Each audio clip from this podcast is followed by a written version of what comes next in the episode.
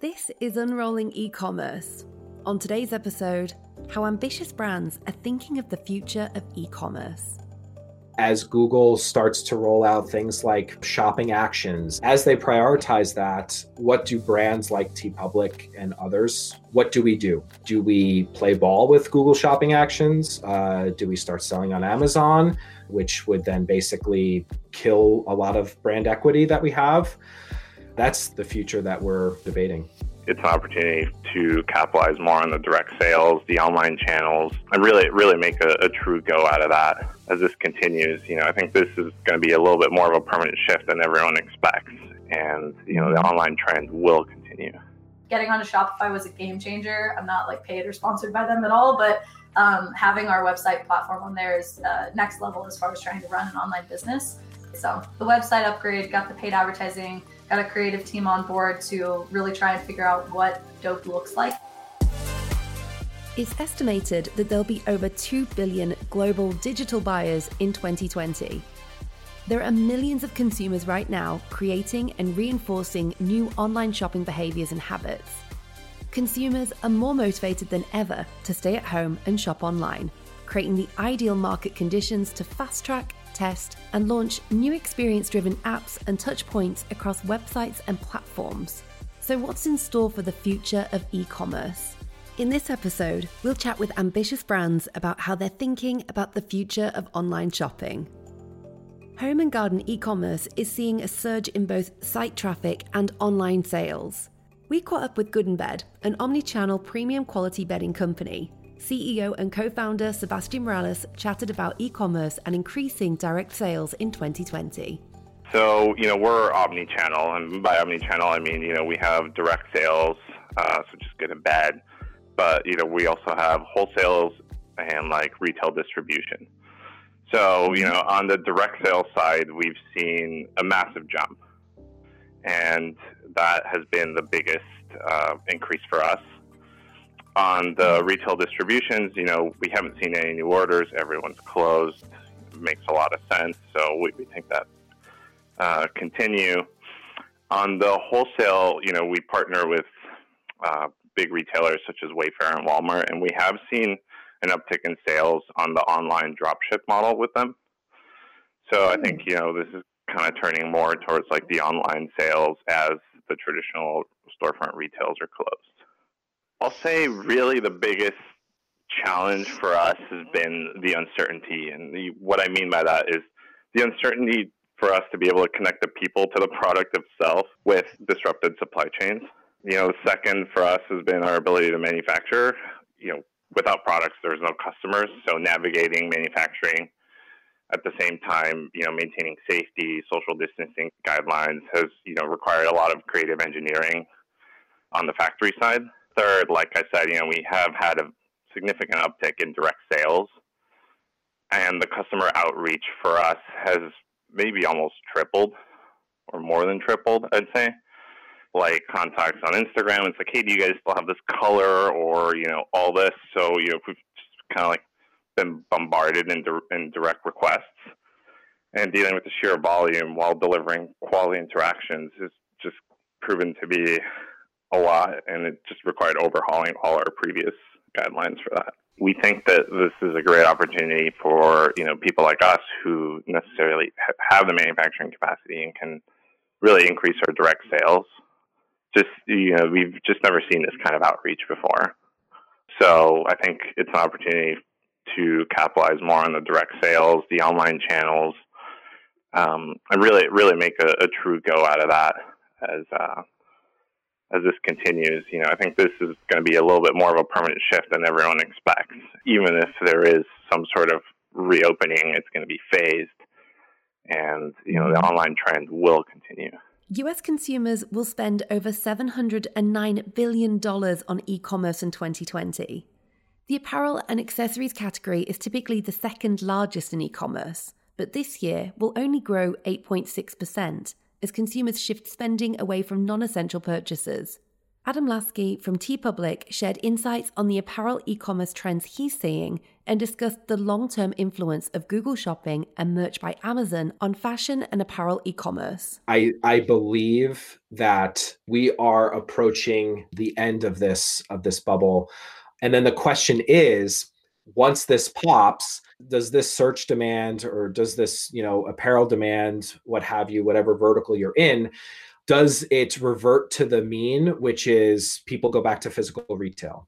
Does physical retail take back what they what they lost? Or is there some segment of the population that you know realized, hey, I like shopping online. I'm going to continue shopping online.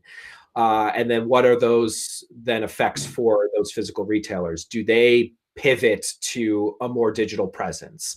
If so, how much of the market are they going to try to grab? Um, and so instead of thinking about direct competitors uh, in a narrow sense, does that then open up to thinking about, I don't know, Macy's or Kohl's or what have you, um, in, in, instead of just thinking about Amazon or Etsy or, or you know traditional e-commerce brands. So that's one of the things that that I'm looking at and it, it, you know it's it's up for debate. I don't know what what is going to happen or, or, how long this is going to last. I think something that i touched on a little earlier i think long term this pandemic has accelerated google's plans to take back some of the market from amazon because you know merch by amazon uh, left for for a bit. There was a vacuum that was created and so i think google really stepped in with this uh, free uh, shopping space. And again like it, it becomes a, a, matter of how much collateral damage will there will there be with with other brands um, as google and amazon you know fight it out. That is yeah, that's up for debate, but that's one of the trends that I'm that I'm seeing as Google starts to roll out things like you know shopping actions and prioritizing the the customer experience on Google and users don't have to leave Google to purchase something. Um, as they prioritize that, uh, what do brands like TeePublic and others like? What do we do? Do we play ball with Google Shopping Actions? Uh, do we start selling on Amazon? Uh, which would then basically kill a lot of brand equity that we have. Yeah, that's the future that we're that we're debating. Travel spending in the United States will fall by more than half a trillion dollars in 2020 and likely won't recover to 2019 levels until 2024. That's according to a new economic analysis of the impact of the COVID 19 pandemic by the US Travel Association. Of course, global stats and trends will be different, but I feel confident in saying there'll be a rise in staycations this year. Pegasus Solutions serves the worldwide hotel and travel industry with a medley of technological services. Here's Gina Shirokizek, Associate Director of Digital Marketing. E commerce for travel in particular, as opposed to the entirety of the travel space. But for mm-hmm. e commerce, I think this time has really allowed us to simplify a lot of what we're doing. Um, ultimately, innovation is in Pegasus's blood and also in the hospitality space. There's definitely no mistake why um, the company exists in the way that it does, because ultimately, innovation is, is such a big, big part of what we do and what we want to provide. Um, and with that innovation, there's a balance with efforts that we know are tried and true and tested and, and are, are going to be revenue generating tactics for us. So it's kind of reaffirmed a lot of what we knew in terms of the efforts that work and the messaging that works. Um, what it's given us an opportunity to do is to be able to to expand on that and see if there's anything different, you know. Um, but outside of that, as far as like how all of this will impact the travel space um, and what the industry will look like, it'll definitely remain to be seen. Um, I think maybe what this will, going back to what we said about staycations and things like that, it'll help people be able to see how they can broaden their own horizons even in a in a closer space without necessarily having to to go very far. Whether that benefits the travel industry or not that'll also remain to be seen. But at least from like a personal perspective um, that'll help people kind of get a feel for how they can explore within their own you know space. One of our favorite questions for direct to consumer brands recently is what would you do differently if you could rewind and start the year over? Not surprisingly, e commerce insights and integrating Shopify has come up time and time again. Kelsey Maria, the founder of Dope, a delicious raw cookie dough straight to your doorstep, talked through what she would have done differently and what she's learned from 2020. I mean, knowing what I know now about e commerce, I probably would have said start selling online sooner because that was always. We sold online. Like, there's probably some people that we we have in our network still who bought from us when it was like early days. We used to send like one package a week because it was just on the website, but we never really talked about it much. So I'd probably say focus on that. But it's an interesting world to learn about paid advertising because I sort of thought like, well, okay, if you have say like fifty thousand dollars budget and you could just put it out and you'll get this amount back and it's perfect science, right? And that's just what's going to happen. Um, it's not quite like that. It's like this slow grow. So it it was very rapid in terms of what's happened over the last six months in total. Uh, but off the start, you know, it still um, seemed smaller scale and seemed like it wasn't going to be big enough, but enough focus on um, you know, really getting the right paid advertising team uh, behind you that gets your brand, knows how to talk about it, getting really good creative. We've hit some walls and some learnings with like what creative would have been more helpful from the start. Um, it's kind of a learn as you go thing in some sense, but uh, you know, knowing that video content does perform so much better on uh, social platforms for paid media, um, we were lacking in that area. I think we ran the Shark Tank clip to death. So I'm sorry if anyone got like hounded with that. Um, that wasn't my call, but uh, yeah, it's just it's been a learning process on that end. Um, getting onto Shopify was a game changer. I'm not like paid or sponsored by them at all, but um, having our website platform on there is uh, next level as far as trying to run an online business. We were um, formerly on Weebly, um, now owned by Square, and I think there's a lot of changes and a lot of things that they're looking to roll out uh, and or have rolled out recently. But I was on a um, older generation version of Weebly and had built the site myself back in 2017. So all in all, it was just time for an upgrade. So the website upgrade, got the paid advertising, got a creative team on board to really try and figure out what dope looks like in photos, how we want that to come across, and um, yeah, it can only go up from here. What's it like to grow your e-commerce business during a crisis? How do you build your brand, tools, and advertising to engage your online customers and boost your e commerce store? Volcanica Coffee launched in 2004 in Maurice Contreras' garage. He shares his experience of keeping up with the demand of online orders in 2020. So, in the last two months, we've been doing three times our volume from last year, just to give you an idea. So, we took our production in house back in November and hired a bunch of employees and all the equipment. And then then Christmas came, which was expected, very big. Then with this pandemic, um, we actually were benefits of it because Starbucks closed, retail stores closed, a lot of coffee shops closed, um, and uh, you know people started scrambling for coffee um, online, and uh, we we filled the void. We we kept up. I will tell you, we we didn't we didn't lose anything, but uh, uh we could have done better. But it was just you know right now it's at the point of let's take our brand to the next level. The goal is for us to be a national consumer brand that people will know who we are, um, you know, with name recognition. I think we have all the tools in place for that. You know, our plan is just to hit the accelerator and just keep driving. Now's the time really to, you know, to take advantage of that. We just launched a new website yesterday we moved to Shopify. We were with BigCommerce. That gave us a lot more enhancements, but we did launch it yesterday. Early results are phenomenal. It's amazing.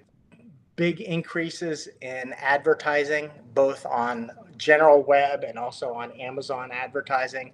And I engaged agencies to help with that. We're about to um, move to new bags next week, which have a, uh, instead of a, a tin tie, to seal. It's going to have a Ziploc, you know, so it's, it's just a better presentation, more consumer friendly bag. Um, we're also moving to a touchless environment, you know, now with COVID 19 and, and we, we see it's really important. So we've invested in a robot that's being manufactured right now as we speak. We hope to get delivery next month, where it's basically going to grab a bag, fill it with coffee, seal it. So boosting branding, boosting uh, sales, um, you know, through through targeted uh, web advertising, boosting our productivity, production um, capabilities. Last week we became kosher certified. It's it's kind of interesting as the business grows of like, okay, what else do I need to stop doing and outsource or hire somebody to do? I keep on saying this to myself. It's just, and it's a, it's a mistake entrepreneurs make is that you're you, you're working in the business, not working on the business.